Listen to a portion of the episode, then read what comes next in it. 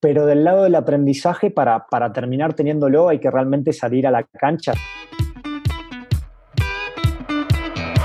Hola, soy Alex Galvez y esto es Fundadores, el podcast donde me dedico a tener conversaciones con fundadores de startups latinoamericanas para deconstruir sus experiencias, su historia, sus errores y sus aciertos, y así encontrar los aprendizajes y herramientas que tú puedes aplicar en tu día a día. Bienvenido.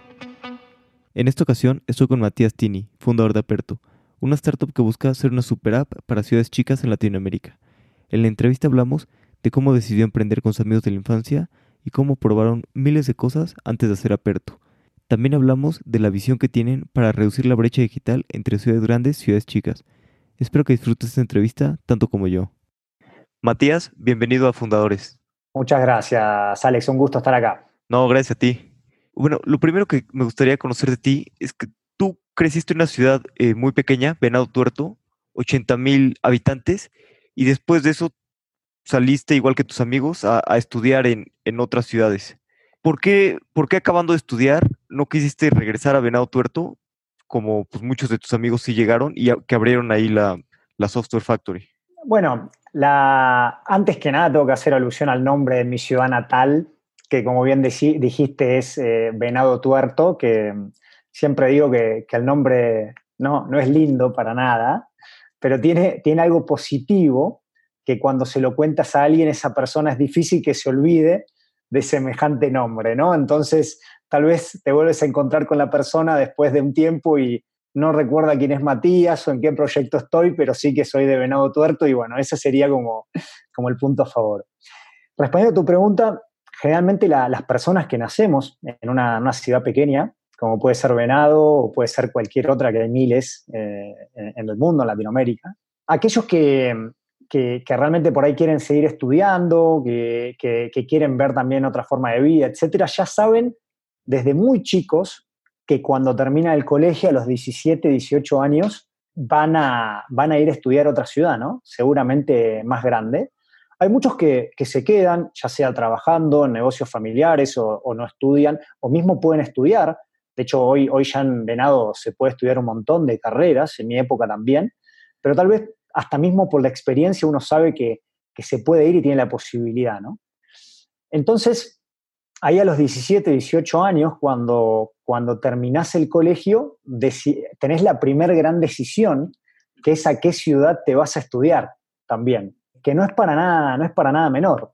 En el caso de, de Venado, la mayoría de la gente elige Rosario, que es la ciudad, una ciudad aproximadamente de un millón y pico de habitantes, que queda a 160 kilómetros. Entonces, es como que eligen Rosario por cercanía, dos horas, dos horas y media de traslado. Los primeros años es un poquito, por ahí, utilizan Rosario como casa de semana y vuelven a Venado el fin de semana y demás. En mi caso es como que quería cambiar totalmente en ese sentido, vivir otra experiencia y bueno, elegí Córdoba, que es otra ciudad, es la segunda ciudad de Argentina, queda unos 400 kilómetros de Venado, un poco más lejos. Uno, cuando, uno cuando se va a los 17, 18 años, la verdad que no, no sabe ni por cuánto tiempo, ni, ni cómo va a ser, lo único que hace es irse. Y bueno, después la vida te va, te va llevando, ¿no? Te va llevando, algunos mismos no soportan el irse a estudiar afuera y vuelven rápido, otros ni bien terminan la universidad, ya vuelven o porque tienen algún trabajo que lo está esperando o quieren cambiar tal vez de, de lo que es eh, la calidad, no, la calidad de vida, sino lo, que es la dinámica de, vivir en una ciudad grande versus una ciudad chica. En mi caso, la verdad, eh, de hecho, hasta el día de hoy lo tengo como un lugar donde, donde puedo volver, donde está mi familia, eh, pero siempre he elegido moverme y buscar nuevas aventuras. Estuve, bueno, bastantes años en Córdoba, en el medio también viví dos veces en Europa, una primera vez en España, en País Vasco, al norte, otra, otra vez en, París. Y Córdoba, la verdad que es una ciudad espectacular para, estudiar, para, hacer los primeros pasos. Y yo creía que tal vez para, seguir desarrollándome necesitaba, como por ahí otra ciudad, siempre me gustó el exterior, pero me volví como más familiar en esa época. Y bueno, lo que me quedaba era ir a Buenos Aires. Eh, así que ya con 25 años me fui de Córdoba a, Buenos Aires, ¿no? que, fue como mi, mi última ciudad previa a Ciudad de México, que es donde estoy viviendo ahora. Pero, ¿qué quiero decir un poco con esto? Que la verdad que uno cuando es de una ciudad pequeña siempre termina volviendo de alguna manera. Tal vez no vuelve nunca a vivir, pero siempre están esos orígenes, la familia, los amigos que hace de cierta manera, ¿no? Y bueno, en nuestro caso también, eh, como cuando empezamos a trabajar en la Software Factory que teníamos y demás, estaba, teníamos las primeras oficinas en, Venado, siempre también era como una excusa el ir a trabajar y cambiaba mucho la, forma de vida entre trabajar en tal vez la dinámica de Venado y de, y de Buenos Aires, ¿no? Pero bueno, eso es un poco de cómo lo, cómo lo fui llevando y mismo hasta el día de hoy que tengo 32, no volví nunca a vivir a Venado, pero tampoco nunca lo descarto. Sé que tal vez hay una probabilidad, puede pasar más adelante, como tal vez no pase nunca, pero siempre va a haber esa, esa puerta ahí para, abierta para volver. ¿Y, cómo nació esta Software Factory que mencionas, InMovie? Porque, bueno, tú no eres desarrollador de software, ¿cómo fue que te sumaste a tus amigos? O... La historia un poco de InMovie es la historia de un grupo de emprendedores, de un grupo de amigos que somos de la, de la misma ciudad eh, Ángelo, Martín y yo, somos los tres de Venado, los tres fuimos al mismo colegio en Venado y los tres nos conocemos desde muy, muy, muy chicos, desde los seis años, ¿no? Y bueno, siempre estuvo como la, idea de, hacer algo en conjunto, pero con esta dinámica de que cada uno fue tomando su rumbo. Con, Martín puntualmente, justo coincidió que los dos nos fuimos a estudiar a Córdoba. Eh, yo estudié económicas, él, ingeniería, y Angelo eh, se fue a vivir a, Buenos Aires. Y después por, cosas de la vida, por esto que te contaba, que siempre por ahí está este punto de encuentro en, la ciudad donde uno nace, Angelo por un tema familiar se vuelve a Venado a vivir, Martín había terminado su carrera, ya estaba investigando, etcétera, también estaba, estaba en Venado, ¿no? Y bueno, eh, siendo dos personas con una visión también tan buena, con un conocimiento, Angelo había trabajado también en startups previamente en, Buenos Aires, pues che, estaría bueno, interesante empezar a armar algo en conjunto, empezar a desarrollar software y tener una empresa propia, la verdad que sin saber qué bien al principio, pero sí que tenga como un componente tecnológico bastante, bastante importante. Así que bueno, primero InMovie arrancaron Angelo y Martín, desde Venado. Yo en esa época vivía en, Buenos Aires. Siempre fui siguiendo muy de cerca los pasos por ser muy amigos. Yo no, tenía mucho tiempo tampoco viviendo en Buenos Aires. Trabajaba en consultoría en esa época. Creía que, todavía me, faltaba hacer mi recorrido para, aprender. Y luego de un tiempo que ellos fueron armando algo de equipo, know-how, proyectos, eh, empaparse mucho más de tecnología, es como que vimos que era el momento adecuado para llevar la compañía a un próximo nivel, y que me puedo incorporar yo también, abriendo oficinas en Buenos Aires y a partir de ahí ya hacer como un punto de quiebre de empezar a buscar ese, ese producto propio, ¿no? Así que armar esa, esa software factory desde Venado fue realmente un desafío, imagínate lo que fue conseguir los recursos, tenemos historias muy, muy buenas, sobre todo los chicos al principio, por ejemplo, uno de los chicos había ganado una competencia nacional de robótica, iba a la secundaria y vino el gobernador a, saludarlo y demás, y, salió las notas en los diarios y dijeron, wow, esta persona hay que conocerla, y en su época escribieron un mensaje por Facebook, hola, eh, te queremos conocer, desarrollamos software, y la otra persona dijo, genial, en cinco minutos voy a la oficina, eh, que era un departamento, y cosas que pasan en pequeñas ciudades, y llegó, y bueno, arrancó como una, como una pasantía, desarrollando, la verdad que un prodigio, pero necesitaba también contención y, que también lo guíen gente un poco más, más experimentada. Y lo lindo de la historia es que cuando él termina el colegio, termina la pasantía, decidimos efectivizarlo, ¿no? Y eh, fuimos a hablar con la directora y dijimos, bueno, genial, estamos muy contentos con este caso y demás, queremos saber si hay casos similares para poder también ir probando con pasantías, suelen salir casos como él, y la directora nos dijo, bueno, dice, uno cada diez años, ¿no? Entonces, ahí te da un poco la, pauta de lo difícil que fue un poco empezar a armar el equipo, pero bueno, un, lindo desafío. ¿Y tú te acuerdas cuando te sumaste este, con tus cofundadores a InMovie? ¿Qué sentiste en ese momento? ¿Qué pasaba por tu mente? La verdad que plena felicidad. Em, yo venía de un proceso de haber, haber emprendido algo de mucho más joven, después de, de creer que tenía que hacer un paso corporativo para aprender metodologías y, demás, que lo hice en varias empresas. Y lo que me pasó siempre en, esas empresas como que nunca me terminaba de sentir cómodo, ¿no? Y en el momento la verdad que no entendía por qué. Por eso, ante, la, ante la respuesta de, ante la pregunta típica de si emprendedor se hace o se nace, la verdad que creo que es un poco una, mezcla, pero, pero, es importante ir viendo las cosas que te van llevando para, ese camino, ¿no? Y, en mi caso me pasó que siempre me sentí incómodo y siempre fui tomando decisiones por descarte, de cierta manera, es como que llegaba un tope de aprendizaje, pasaba al próximo desafío y rápido me sentí incómodo, cosa que es súper, súper frustrante, la verdad. Y sobre todo era más frustrante cuando te decían, bueno, pero ¿qué querés hacer? No sé, ¿en qué área te querés desarrollar? Y la verdad que no, no sabía, no tenía idea, no me imaginaba una, una puntual. Y después de varios años de, bueno, trabajar en consultoría, hubo, un momento que fue como un punto de quiebre, que fue cuando uno de, bueno, uno de los directores de la, de la empresa, en una evaluación de desempeño, estábamos platicando, y me dijo, bueno, dice, pero no, me dice, bueno, dime el ejemplo de la empresa que te gustaría estar, no sé, alguna empresa ideal, ¿no? Esa que, realmente te encantaría. Y yo me acuerdo que me quedé como helado pensando, ¿no? Porque sobre todo en esas evaluaciones de desempeño que uno muestra que, responde rápido, que, es activo, etcétera, es como que quería dar esa respuesta rápida y no se me venía a la cabeza. Y me, me dio un silencio y me volvió a preguntar, bueno, pero la que te gustaría, no sé, decime una. Y seguí pensando, me quedé helado y no pude decir ninguna, ¿no? La evaluación de desempeño siguió y en ese momento claramente me fui furioso de la, de la evaluación de desempeño justamente por esa respuesta de, bueno, no sé, no tuve a la altura, no pude responder, me nublé.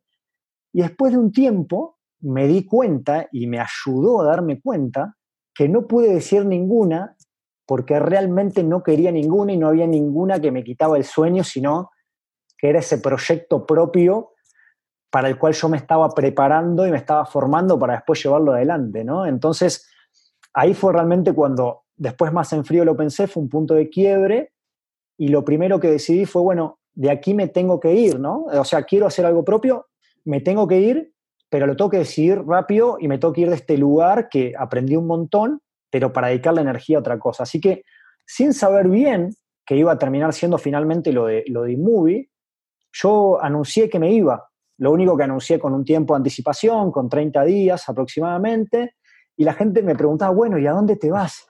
Y es lo que voy a ver, le decía. Casi que creo que nadie me creía, ¿no? Y bueno, fue muy llamativo que lo avisé un día y a los dos días, creo, esa misma semana, eh, Ángel y Martín justo estaban yendo para, Buenos Aires a reunirse con un cliente. Yo creo que les había dicho que ya había avisado, estaba en eso, y nos juntamos a almorzar y a partir de ahí se empezó a forjar. Entonces, después de esos 30 días que me terminé yendo de consultoría, eh, al día siguiente, ya mismo en ese tiempo empezamos a organizar algunas cosas eh, y, ese mismo día posterior arrancamos, entonces realmente pareció como que fue una mentira, que yo ya lo tenía planificado, pero la verdad fue que no. La verdad que cuando tomé la decisión fue un punto de quiebre y después se, dio todo, todo rápido. Y después, a nivel sentimiento, era fue un sentimiento pleno, ¿no? Fue un sentimiento de, bueno, no, no soy más de a lo mejor con 20 años cuando tuve mi primer emprendimiento, que tal vez no estaba muy armado y demás, sino después de esa carrera que quise tener, con el know-how, con otro recorrido y con amigos y, también sumándome a, este proyecto, la verdad que, fue, fue algo espectacular y bueno, es una sensación que siento eh, al día de hoy, ¿no? Más allá de que, el proyecto está en otro momento, que todavía lo, siento. Y, viéndolo de cómo lo es ahorita, ¿crees que es necesario pasar por esa escalera corporativa y esos pasos de aprendizajes para emprender? ¿O crees que es mejor pues, emprender directo y aprender mientras vas el camino? Si hay algo que aprendí en estos últimos ya casi cinco años, es que no hay un manual para nada claramente que uno puede contar su historia y, puede contar en base a lo que uno vivió o lo que uno ve de sus amigos, de sus conocidos, de la gente, lo que cree que es lo mejor. Pero claramente no, no hay manuales para, esto. Yo sí, en mi caso, te puedo decir que la, el paso corporativo a mí me, enseñó mucho y es como que me dio como herramientas para complementar eh, más mi perfil comercial, por llamarlo de alguna manera, y tener eh, herramientas más analíticas, más de, planificación, eh, mismo también empezar a, forjar lo que es la resiliencia, ¿no? De, cierta manera. Entonces yo creo que en mi caso puntual me dio muchísimos aprendizajes, yo estoy orgulloso de haberlo hecho de esa manera, pero también en el momento justo, ¿no? El timing indicado. Creo que como un plazo justo, que no es exacto, pero es, si es muy poquito, tal vez no llegas a incorporar todas las herramientas, y si es mucho, tal vez ya tienes toda la no sé si llamarle ah, particularidad de lo que es un trabajo corporativo, aprender a, o acostumbrarse a su salario, que es eh, mucho más, eh, obviamente, sin riesgo, eh, a una determinada calidad de vida, la parte fundamental del riesgo, el negocio propio, etcétera, que no lo tenés. Y, bueno, y también creo yo que hay un momento adecuado para, para dar ese salto también, ¿no? Que el timing, por eso en cada persona es muy diferente porque por eso no hay un manual, porque la, vida personal y la laboral o la del proyecto no, no van en caminos separados, van en el mismo camino, ¿no? Entonces tal vez alguien te puede decir, bueno, lo ideal es graduarte, tener unos años de experiencia, tal vez hacer un MBA, después tener un poco más y a partir de ahí saltar, emprender a tal edad, con tal madurez. Eso es Disney. pero no, no, no siempre sucede, ¿no? Aparece familia en el medio, cuestiones personales y demás. Entonces, en términos genéricos, me parece que cada uno tiene que aprender a, conocerse, pero sí como un consejo veo, veo importante que a la etapa que le toca a cada uno tratar de sacar las herramientas. Si estás en el lugar corporativo, que sirva para aprender, porque eso después en algún momento eh, lo, vas a, lo vas a utilizar para algo. Y sobre todo, uno toma todo el tiempo micro decisiones que los van llevando a caminos que en el momento que las toma parecen insignificantes o irrelevantes, ¿no? Decisiones menores, pero cuando pasa el tiempo y ves la, imagen desde arriba, entendés que tal vez estás en este lugar por todas esas micro decisiones que, fuiste tomando, ¿no? En mi caso, por ejemplo, la primera una de las primeras micro decisiones es, bueno, ¿dónde me voy a estudiar? Y elegir Córdoba en vez de Rosario fue una micro decisión que tal vez no me pareció tan importante, pero hoy lo veo como que lo fue. Sí, sí, sí, totalmente de acuerdo en que las decisiones que vamos tomando, a veces en el momento no las vemos tan importante, pero ya viéndolo unos años en el futuro, pues nos damos cuenta de, pues, de cuáles fueron las decisiones que nos fueron llevando al, camino al que estamos ahorita. Y, y, regresando un poquito a lo que mencionabas de cuando emprendiste a los, a los 20 años, pues, ¿qué aprendizajes crees que te dejó esta experiencia de aquella vez y qué errores crees que hayas cometido? Aprendizajes todos en el sentido de, ahí fue la primera vez que aprendí de cierta manera que, con las ganas y con el entusiasmo solo no alcanza, ¿no? Que, que eso es espectacular, que es algo muy, muy importante, pero que hay que complementarlo con cuestiones más de, planificación, de tener un equipo, que, en ese momento tampoco tenía. Creo que en esa edad hay casos, ¿no? Eh, eh, en el mundo que se han dado que crearon startups increíbles y la verdad que eh, son, historias que, son fascinantes, pero la mayoría de gente que emprende esa edad tal vez tiene como ese vicio de, bueno, quiero cambiar el mundo, lo, lo puedo hacer solo, lo puedo hacer de esta manera, me pego la cabeza contra la pared y sigo y hoy, hoy te puedo decir que sirve como aprendizaje, pero ese día o en ese momento es difícil lograr resultados reales, ¿no? Pero viéndolo de esta manera, creo que es súper necesario para después lo que viene.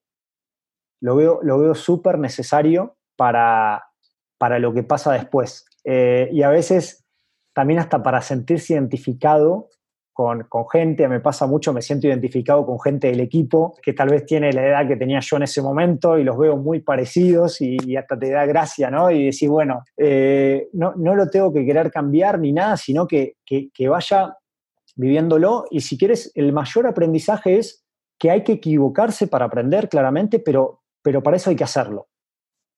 Como que el, todos los que tal vez en esa época, bueno, tengo una idea, lo quiero hacer, pero de la idea a la acción nunca pasaron, tal vez el resultado fue el mismo, porque a mí me fue mal y al otro no hizo nada. Pero del lado del aprendizaje, para, para terminar teniéndolo, hay que realmente salir a la cancha, así que eso, eso me parece súper valioso. Y por otro lado, ya hoy con el diario el lunes te digo que nunca se está listo, ¿no? Porque en ese momento uno no tiene herramientas casi o muy pocas y después dice, bueno, tal vez dentro de tres años las voy a tener. Y cuando empezás dentro de tres años también te das cuenta que no las tienes todas. Y mismo hoy, si tuviese que arrancar, no las tengo todas. Entonces, en ese sentido, es como que la vida también te va enseñando que te va formando, vas adquiriendo más herramientas, te vas complementando el perfil de cierta manera, pero nunca va a estar del todo listo y eso es un poco lo lindo del desafío y la típica frase que dicen que que el emprendedor es aquel que se tira de un acantilado y va construyendo el avión en el camino, ¿no? Y eso creo que pasa en todas las etapas, emprendas a los 20, a los 30, a los 40, siempre algo va a faltar y bueno, es un poco también la, adrenalina que, genera y, también la motivación. Sí, exacto, es lo bonito del emprendimiento, ¿no? Los aprendizajes que, vas teniendo. Bueno, y metiéndonos un poquito ya en, en lo que es Aperto, ¿cómo definirías tú qué es Aperto? Aperto es una startup de base tecnológica que se focaliza en llevar tecnología a las pequeñas ciudades. Y nos gusta, nos gusta comentarlo de esta manera en primera instancia, porque realmente la visión es muy grande, ¿no? O sea, el propósito es amplio. Nosotros estamos convencidos que a través de la tecnología podemos mejorar la calidad de vida de, de personas que viven en ciudades de menos de 500.000 habitantes en Latinoamérica. Y si bien el propósito es amplio, porque hay que hacer un doble clic grande para entender, bueno, de qué manera a través de la tecnología mejoras la vida, etc., nosotros realmente estamos convencidos de eso. Y ese propósito amplio también es el que no solamente a nosotros nos mueve como founders, sino hace que todos los diferentes stakeholders del proyecto, sobre todo los usuarios que se puedan sumar, inversores, etcétera, tenga que compartir ese propósito también, ¿no? Eh, y eso es realmente lo que, lo que mueve y lo que, y lo que guía, ¿no? De, esa manera. Nosotros, cuando, cuando empezamos a, a, escribir los valores de la compañía, la visión, la misión, etcétera, recuerdo muy bien que como que la idea de uno de los valores era la parte de pasión, bueno, hacer las cosas de manera apasionada. Y hasta que nos dimos cuenta que con la pasión sola no alcanza, porque la pasión, o sea, yo te puedo decir que de todas las, del checklist de cosas que hago un día en una semana, creo que muy poquitas me apasionan, el resto son todos líos, ¿no? Que problemas que hay que, que solucionar, pero ahí es cuando aparece el propósito ahí es cuando el propósito es mucho más fuerte, es el que guía y dice, bueno, está bien, toda esta lista no me gusta, pero la hago por esto mucho, mucho más grande, ¿no? ¿Y cómo nació Aperto? ¿En qué momento fue en el que se dieron cuenta, pues vamos a hacer una super app? Empezaron a ver lo que sucedía en Asia, en Latinoamérica, en ciudades grandes con Rappi, y vamos a hacer una super app para ciudades chicas. ¿Cómo fue este proceso de que nació y pues ahora vamos a hacer esto en vez del Software Factory? El proceso fue súper dinámico, pero lo tuvimos claro desde un primer momento, en el sentido de que no queríamos escalar con el modelo de Software Factory. Entonces, nosotros teníamos una Software Factory, pero siempre dedicábamos parte del tiempo, un porcentaje, un 20%, un 25%, a probar nuevas cosas.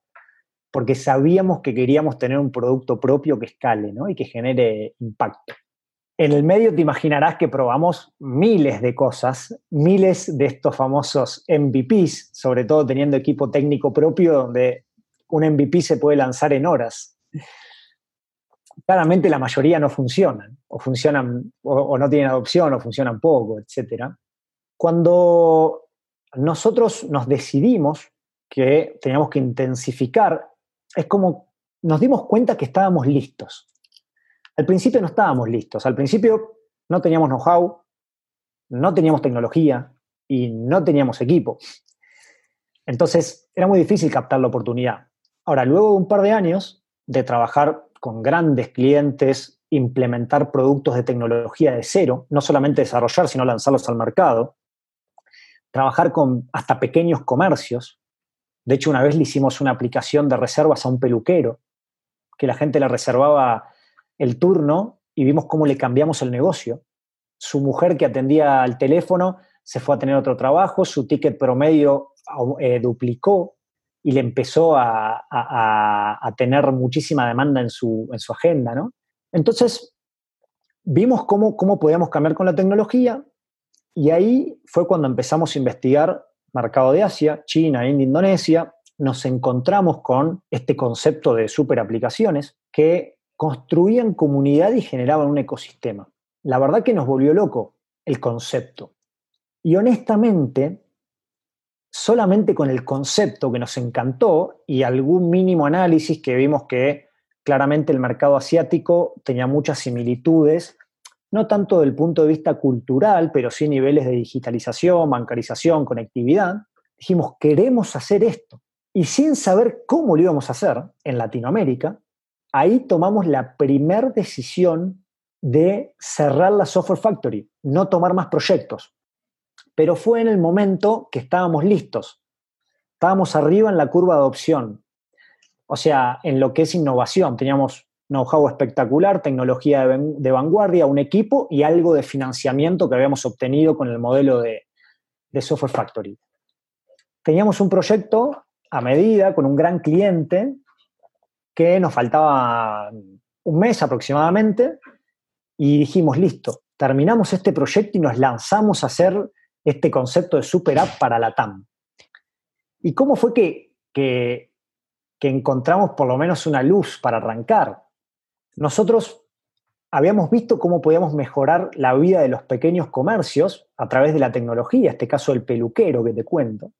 Entonces dijimos, bueno, no tenemos dinero para arrancar un B2C, arranquemos un B2B, dándole el canal, como le dimos al peluquero, pero a pequeños comercios, para que se comuniquen con sus usuarios, puedan recibir compras, etc. Para eso teníamos que elegir una vertical, elegimos la vertical de pedidos, toda la parte de gastronomía, sobre todo, que eran los más avanzados, les damos su propio canal con fidelidad, carrito de compras, etc. Y cuando tengamos X cantidad de clientes en determinadas ciudades, lanzamos como la plataforma B2C, ¿no? que es la especie de super app que íbamos a arrancar.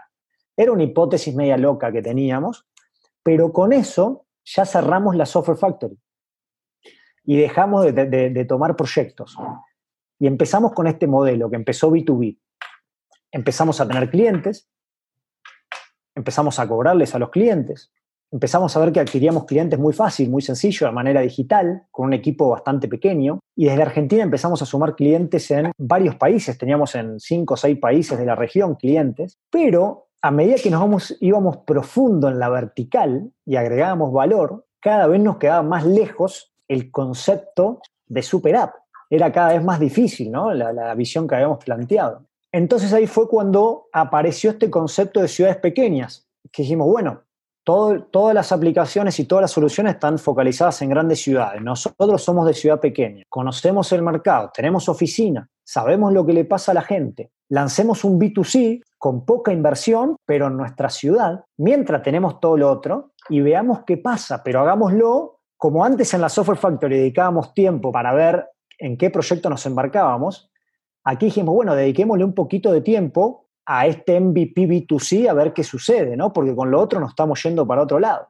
Y así fue que empezó el primer MVP de Aperto, que lo desarrollamos en una semana, lo lanzamos un viernes y lo único que se podía hacer era invitar amigos a la aplicación. Si lograbas que tu amigo se registre, ganabas monedas que le llamamos Uppercoin en el, en el boom de, la, de lo que era el Bitcoin y demás, pero era, era simplemente como un punto que se podía canjear en cupones de descuento. El problema fue cuando quisimos tener cupones porque nadie nos creía. Entonces tuvimos que ir a una hamburguesería y como no quería estar, le tuvimos que comprar 20 hamburguesas por adelantado y pusimos su cupón. Y así lanzamos nuestro MVP, un viernes 7 de la tarde aproximadamente. Primera hora, cero registros. Segunda hora, cero registros. Y a partir de la tercera hora empezaron los primeros registros. Bastante bien por ser el primer día. Pero ese sábado empezó a funcionar el sistema de referidos de manera súper barata y la gente no solo que empezó a invitar, sino que nos empezó a hackear. Nos hackearon, nos armaron un bot de gente que se autoinvitaba y sumaba monedas, fue todo un lío. Y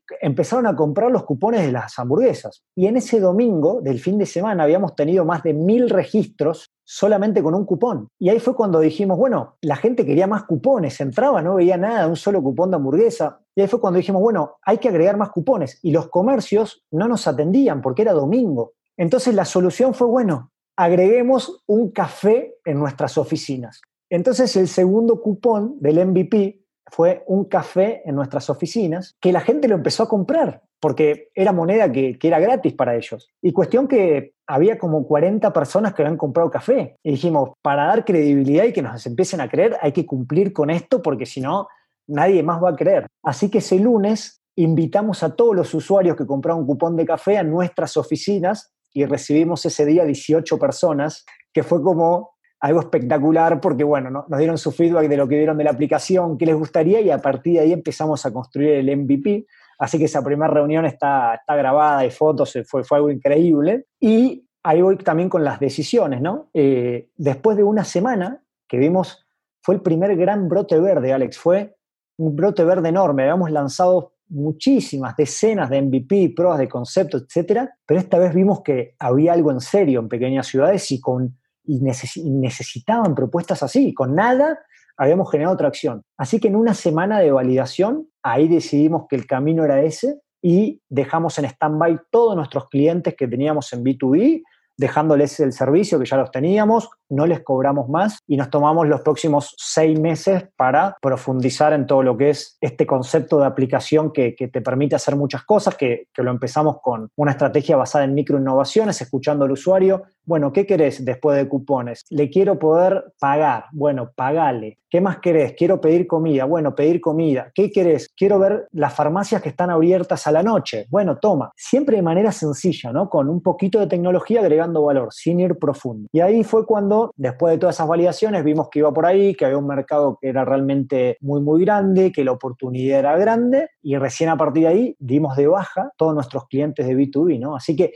ese fue todo el proceso de iteración de cómo terminó en lo que es una app de uso cotidiano para, para pequeñas ciudades Buenísimo, y qué, qué, buena técnica de los, del café, porque aparte pues aprovecharon muchísimo, ¿no? Para hablar con 18 de sus early adopters, pues qué mejor manera de hacer un, un roadmap del producto de lo que quieren construir, que pues toda la misma gente diciéndote qué les gustaría ver en, en la aplicación.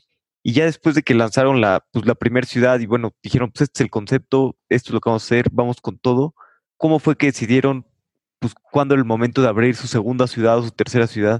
Digo, ahorita están en 14 ciudades en, Argentina, ¿no? Y una en México. Exactamente. ¿Cuándo fue cuando dijeron, sí, esto es grande, el 50% de, del mercado y de las personas en Latinoamérica viven en ciudades chicas, pues vamos a hacer esto? La, como la primera ciudad eh, fue, fue Venado, justamente, fue nuestra ciudad, claramente que logramos una atracción enorme en muy pocas semanas, pero cuando empezamos a contar el proyecto era, bueno, lo lograste en tu ciudad, porque conoces a los comercios, porque tenés amigos, etcétera, ¿no? Entonces ahí fue, hay que validarlo en otra ciudad y elegimos la ciudad de San Nicolás, dentro de la provincia de, de Buenos Aires, es una ciudad de 140.000 habitantes aproximadamente, y quisimos demostrar que lo podíamos hacer en otra ciudad, por más de que estaba súper inicial. Así que ahí fue cuando decidimos eh, abrir la segunda ciudad. Una vez que abrimos la segunda ciudad, que fue bastante cerca, fue luego de un mes del lanzamiento en estuvimos unos tres meses iterando en las dos ciudades, aprendiendo, estableciendo patrones en común de comportamiento, etc. Y bueno, con esas validaciones fue que pudimos empezar a, levantar también dinero, capital de inversores, y recién a partir de ahí rearmamos nuestra estrategia de expansión, armamos un producto ya con tecnología robusta y escalable, porque te imaginarás que el MVP estaba todo atado con alambre eh, y no iba a poder escalar. Entonces, armamos, nos tomamos tres meses en armar ya un producto mucho más robusto para poder lanzarlo al mercado, que lo volvimos a lanzar en abril del año 2019 y en poquitito más de un año de, operaciones y ya contamos con presencia en 15 ciudades, de las cuales una, la última, es eh, San Juan del Río, que es una ciudad en México, es una ciudad aproximadamente de 240.000 habitantes, donde, bueno, también estamos teniendo muy, muy buenos resultados. ¿Y cómo decidieron, pues, después de que ya habían hecho muchas ciudades en Argentina, ahora un siguiente país para, para salir es para México? Yo he visto que los argentinos siempre nacen con una visión muy global. Yo no sé si sea por lo mismo de que en Argentina pues, hay crisis económicas más o menos seguido. Entonces yo he visto que muchos founders en Argentina, desde que nacen, tienen una visión muy global de que, oye, Argentina, Chile, Argentina, Brasil, y muy rápidamente las empresas empiezan a ser internacionales. ¿Ustedes por qué decidieron, pues vamos por México en vez de otras opciones? Como siempre digo, Alex, eh, ser argentino tiene bastantes cosas malas y tiene algunas positivas. Una es esa que, mencionas. Ante contexto de tanta incertidumbre, volatilidad, etcétera, sobre todo para querer crear un proyecto de alto impacto como el nuestro, de entrada se sabe que hay que salir a conquistar otros países y mismo a nivel eh, de tamaño poblacional. Argentina es un país de 45 millones de habitantes aproximadamente, que está muy, muy lejos de lo que puede ser un Brasil o mismo también un, México. Cuando nosotros decidimos hacerlo en otro país, analizamos todas las opciones de Latinoamérica, las más importantes. Brasil en primera instancia lo dejamos excluido por las particularidades que tiene, barreras de entrada, idioma. Realmente queremos hacerlo y la visión es de todo la TAM, pero sabemos que hay que tener los partners adecuados, así que bueno, en eso también estamos trabajando.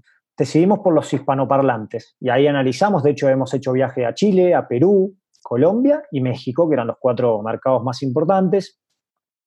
Había alternativas más sencillas de ejecutar, mismo desde el lado de la distancia, ¿no? Un vuelo entre Argentina y Perú, Chile es mucho más cercano que lo que es un México, pero México claramente era el país con mayor potencial y mercado mucho más grande de lo que es pequeñas ciudades. Entonces, si bien era el de mayor complejidad porque está más lejos, por, temas culturales, etcétera, lo elegimos y dijimos, bueno, si podemos replicar en, en, México lo que estamos haciendo en Argentina, esto realmente va a subir varios escalones y vamos a estar en una muy buena posición para ejecutar nuestra visión de la TAM, teniendo el país de, más al sur, el país de más al norte y a partir de ahí también empezando a desarrollar nuevos, ¿no? Pero un poco la, decisión pasó, pasó por ahí y estamos muy conformes y muy contentos con esa decisión porque más allá de que el mercado es el más grande a nivel hispanoparlante de pequeñas ciudades y el desafío es enorme, el ecosistema emprendedor está mucho más desarrollado y realmente eso hace que, bueno, levantar la vara, eh, más competencia con startups, startups de todo el mundo queriendo lanzar aquí, de diferentes segmentos, etcétera, pero que eso, bueno, aumenta también la, competencia y hace que uno tenga que, brindar mejores soluciones, ¿no? Entonces, en esa línea, súper, y, todo lo conectado que está México a nivel inversiones, a nivel Estados Unidos, Europa y el resto de Latinoamérica, así que, bueno, creemos que fue una buena decisión. Y para abrir México, tú te veniste a vivir a México y abrirlo, lo cual yo creo que es una gran decisión. Creo que si se abre un país nuevo, alguno de los fundadores tiene que irse a, vivir ese país. ¿Cómo fue esta decisión de que, bueno, pues sí, yo me voy, yo me animo a, irme a otro país y, abrir todo? fue, una, fue una decisión que, fuimos, fuimos trabajando con, entre los socios, entre los fundadores, eh, en esto que decía que el camino personal y el camino laboral o del proyecto nunca van por separado, sino que siempre lo mismo, ¿no? Entonces, cuando vimos que, para hacer una startup de la envergadura que nosotros queremos hacerla, habría que demostrarlo en otro país y en un mercado de los más importantes, México, Brasil, etcétera. Claramente uno de los fundadores tenía que ir a, vivir a, ese país, entonces, bueno, charlando un poco con, entre los socios, eh, vimos que había que ejecutarlo rápido, de hecho, lo habíamos pensado más para mitad de año, decidimos adelantarlo y bueno, en una charla que de hecho tuvimos a, fin de año, si bien yo había viajado en noviembre, en diciembre y demás a México, eh, muy cerquita de Navidad, aproximadamente el 22, 23 de diciembre, en una, charla de, socios, fue que, bueno, yo propuse venirme a vivir a México, que lo podía hacer rápido, que lo podía ejecutar rápido, y por suerte no tenía ningún, ningún impedimento para, para eso, al equipo le pareció bien y la verdad que lo hicimos con muchísima velocidad porque la decisión se tomó ese día y bueno, el 10 de enero ya estaba, ya estaba aquí aterrizando, ¿no? Así que en ese sentido lo pudimos hacer rápido y bueno, súper contentos también de haberlo podido hacer y previo a COVID y ya están instalados aquí, y realmente todo el valor y, el network y, digamos cómo fuimos generando confianza en estos meses eh, ayudó muchísimo a la compañía. ¿Y, qué sentiste después de tomar una decisión tan rápida de, ok, sí, me voy a México, este, voy yo? ¿Qué sentiste cuando aterrizaste en México los primeros días, los primeros... Sí, cuando aterrizaste, cuando llegaste a una nueva aventura en un país distinto? La primera, primera vez que aterricé, eh, en términos reales, creí que estaba nublado. Y después me di cuenta que. después me di cuenta que no, no, no eran nubes. Esa fue la, la primera sensación. Eh, pero más allá de eso, yo siempre digo que, que, gran, gran parte de las cosas en esta vida es, es un tema de expectativas, ¿no? Cómo uno se setea las expectativas y cómo uno las va cumpliendo, superando o no. Y para serte honesto, Alex, no vine con expectativas altas. Vine como, bueno, tengo que ir. Uno también cuando toma decisiones rápidas, me, pasó una vez cuando me fui de Córdoba a Buenos Aires que la tomé un miércoles y el sábado ya estaba viviendo en Buenos Aires y la verdad que cuando a veces uno no piensa demasiado tampoco, tampoco se puede setear las expectativas tan altas, ¿no? Entonces, Vine con expectativas súper bajas a, hacer lo mío, a, aprender, a desarrollarme, a que me sirva como, experiencia. Eh, me siento súper cómodo en, ambientes cambiantes, por eso viví también en tantas ciudades y me gusta aprender de otras culturas. Y, creo que venir con pocas expectativas me ayudó, porque me encontré con una ciudad espectacular para, para vivir. Claramente hay que seguir los tips de walking distance a la oficina, por ejemplo, en la época que se podía ir. Eh, algunas cosas que hay que tener en cuenta en cuanto al movimiento, al tráfico, pero muy contento con la dinámica y también con lo que es el ecosistema. A mí me mueve mucho el ecosistema, me gusta, me gustan los eventos que hacen, me gusta que realmente hay muchas startups de valor, hay mucha gente queriendo hacer cosas interesantes.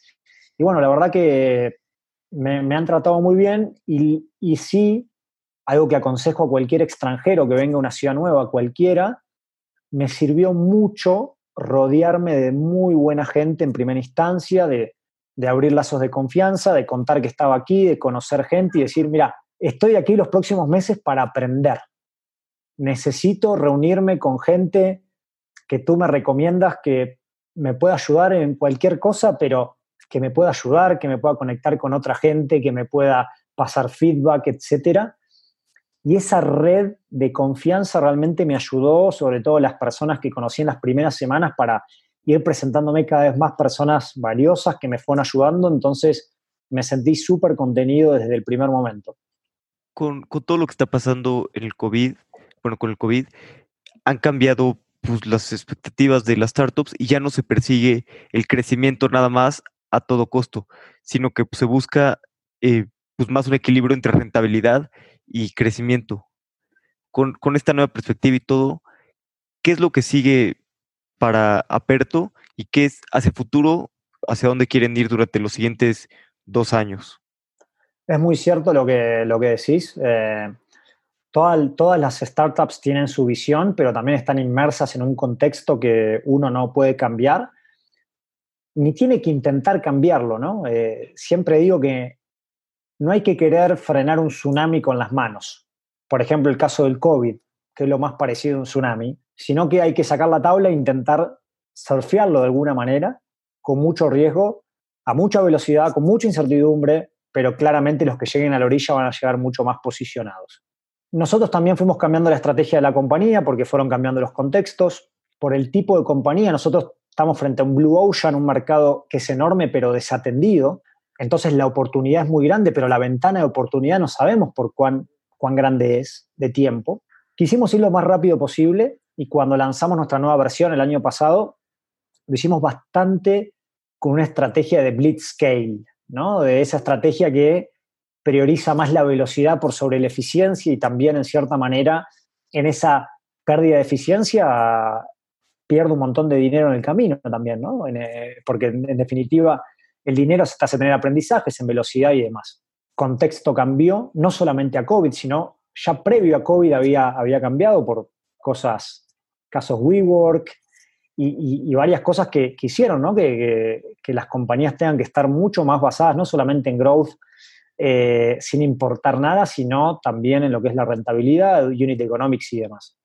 Nosotros siendo una compañía early stage, con mucha agilidad, con un equipo chico, con una estructura de costos chicos, tuvimos la suerte y nos tocó, nos tocó muy buen momento eso, ¿no? Tal vez si nos hubiese tocado más grande es mucho más difícil adaptarse, pero nosotros lo pudimos hacer de esa manera y también cambiamos ese chip de manera, de manera muy rápida. Entonces, hoy el foco de la compañía no, no está tanto puesto en abrir cientos de ciudades de manera rapidísimo, sino en lograr profundidad, lograr adopción en las ciudades en, las que estamos, ¿no? Agregar realmente valor y tener unit economics sanos en cada una de las ciudades que nos permitan también ir abriendo nuevas de cierta manera, porque este contexto también, esa ventana de oportunidad que no se sabía cuánto tiempo tenía, hoy, hoy en día tampoco lo sabemos, pero sí sabemos que se estiró, porque las grandes plataformas también se tienen que basar en rentabilidades y en sus propios playbooks. Entonces, hoy, Alex, el foco de la compañía eh, va a estar puesto bastante en lo que es ayudar en las pequeñas ciudades a que las personas hagan compras digitales, sobre todo de productos de primera necesidad, alimentos, bebidas, higiene, limpieza, salud, belleza, y que puedan recibirla en el hogar, que es un poco ese hábito que está cambiando de alguna manera con COVID, pero que viene para quedarse. Entonces, nos estamos focalizando en eso, puntualmente en las ciudades donde estamos, y queremos ir abriendo de manera que también vamos logrando buena buenas adopción. Y la visión de la compañía sigue siendo la misma. Nosotros queremos terminar siendo una plataforma digital de uso diario para pequeñas ciudades, permitirles a las personas que hagan casi todo lo del día a día digital a través del mismo canal y poder ser una app agregadora donde también terceros puedan ofrecer sus servicios a través de nuestra plataforma en el mercado de pequeñas ciudades. Pero para eso, primero, tenemos que lograr ser una app de frecuencia diaria. Y por eso nos entusiasma mucho agregar valor a los usuarios, también a las tienditas, a los comercios, etcétera, de las pequeñas ciudades en las pequeñas transacciones diarias, empezar en ese partido, agregar mucho valor ahí y después sí empezar a ramificar a otros servicios de menor frecuencia y mayor margen y este problema de la adopción es, bastante grande. ¿Qué, dificultades han tenido ahorita en las ciudades nuevas que abren para que la gente pues adopte la, la aplicación, la baje, la use? Es muy común decir que mm, la persona que vive en pequeñas ciudades es menos sofisticada que la persona que vive en una gran ciudad a nivel digital. Y eso es cierto, pero de manera parcial. Sobre todo por dos cosas. Primero, el nicho que apuntamos nosotros es un nicho de donde el 50% de los usuarios tienen entre 25 y 34 años, y a muchos les pasó lo mismo que a mí o a mis amigos, que han ido a vivir afuera, a otra ciudad, han utilizado plataformas, han visto el valor y luego han regresado a su ciudad. Entonces, a esa gente no hay que enseñarle a usar una app. Pero por otro lado, hoy es el mejor momento para lanzar una aplicación en pequeñas ciudades y es más sencillo generar adopción en pequeñas ciudades ahora que hace 5 o 7 años en grandes ciudades. ¿Por qué? Porque los niveles de, cobertura Internet están muy avanzados, porque los niveles de adopción de smartphones es muy alto, pero sobre todo porque no hay que enseñarles a usar una app. Gran mayoría ya utiliza otro tipo de plataformas transversales. Usa Netflix, usa Spotify, pero no tiene nada para conectar de manera local con su ciudad. Entonces, si bien el promedio de la población en pequeñas ciudades es menos sofisticado que el promedio de la población en grandes ciudades, es cierto, también es cierto que es muy sencillo generar adopción hoy en día en pequeñas ciudades y si bien cada una de las pequeñas ciudades tiene elementos distintivos que la hacen propia, y eso es cierto, nosotros no hacemos una app customizada para cada ciudad, sino todo lo contrario, buscamos patrones de comportamiento en común y necesidades que le puedan servir a todas las pequeñas ciudades y eso es lo que estamos validando, que casi con la misma propuesta de valor de Argentina estamos generando una adopción muy, muy similar en nuestra Ciudad de México y eso realmente es una, gran noticia. Sí, no, estoy seguro que, que Aperto va a ser un game changer para ayudar a la a la digitalización de, más ciudades y que esto ayude al crecimiento ¿no? de todas las pequeñas ciudades. Bueno, vamos a pasar a, a mi parte favorita, que es la serie de preguntas rápidas. Yo te hago una pregunta y contestas en 60 segundos o menos. Bueno. ¿Cuál es tu hack favorito para ahorrar tiempo o para ser más productivo? Mi hack favorito para ahorrar tiempo es planificar previamente, para no perder tiempo al momento de la, de la ejecución. Soy mucho de, planificar, en ese sentido soy, soy, bastante, bastante cuadrado ahí, pero me da, me da grandes resultados, ¿no? O sea, que la improvisación sea lo menos posible y saber exactamente, por ejemplo, la noche anterior, cómo viene el día siguiente, y planificarlo y incluso si hay trayectos de ruta, saber que ahí voy a estar mandando dos mails o haciendo una llamada, ya tenerlo prefijado y después claramente aparecen contingencias como todos los días, pero si uno lo tiene bien, bien planificado, esas contingencias va viendo de qué manera acomodarlas y es mucho más sencillo y se ahorra tiempo. ¿Qué creencia o hábito has cambiado en los últimos cinco años que ha mejorado drásticamente tu vida? Creo que el principal es que aprendí que no se pueden lograr grandes cosas solo, que hay que tener un gran equipo y como bien dice la frase, que un gran jugador puede ganar un partido, pero un gran equipo gana, campeonatos. Y bueno, soy un convencido de eso y bueno, eso lo aprendí en el último tiempo y casi que todo busco hacerlo en equipo de alguna manera porque sí que tiene mucho más impacto. ¿Hay alguna opinión que tengas que poca gente comparta? Me pasa todo el tiempo de tener que lidiar cuando cuento el proyecto que mucha gente no conoce de pequeñas ciudades o que cree que no va a funcionar el proyecto o que cree que tal vez las pequeñas ciudades no están hechas para tener aplicaciones, etc. Y yo soy un convencido que cuando algo está mal tiene que cambiar de alguna manera, ¿no? O sea, hoy hay una brecha digital de casi 10 años entre grandes ciudades y pequeñas y yo sé que alguien lo va a cambiar, alguien va a ayudar a que eso cambie y estamos trabajando para ser nosotros. ¿Hay algún punto de inflexión en tu vida que haya cambiado la forma en la que piensas?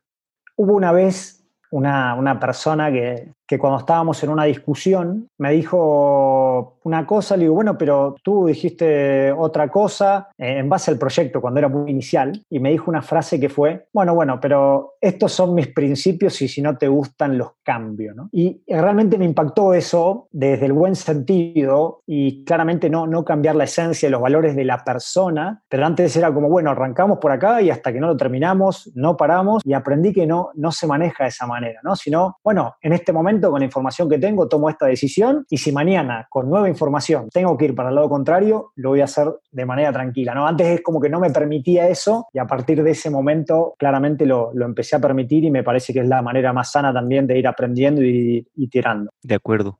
Y por último, ¿qué consejo le darías a un emprendedor que esté empezando? Que se lancen, que arranquen, que nunca se está preparado por completo, que nunca se tiene la tecnología lista, que nunca se tiene todas las herramientas, pero que hay que ir construyéndolas en, en el camino y que sí, si lo quieren hacer, busquen un, un, gran, gran equipo que tenga un afecto societatis y un compromiso grande de querer construir esto en conjunto, ¿no? Ese proyecto en conjunto y que, bueno, lo hagan desde ese momento, pero que arranquen y con, con un equipo. Si, si se empieza y se tiene un equipo sólido, el resto de las cosas se va, se va solucionando. Matías, muchas gracias por tu tiempo. El tiempo es lo más valioso que tenemos. Siempre podemos hacer más dinero, pero no más tiempo. Muchísimas gracias a vos, Alex. La verdad que lo disfruté un montón. Siempre me impresiona la energía que tiene Matías. Sin duda, tengo que aprender un poco de eso. Definitivamente debe existir una super app en Latinoamérica en ciudades chicas. Simplemente todavía no sabemos quién va a ser el ganador. Si te gustó este episodio, compártelo a algún amigo o hasta un enemigo, pero compártelo. Revisa nuestra nueva web y suscríbete a nuestro newsletter. Hasta la próxima.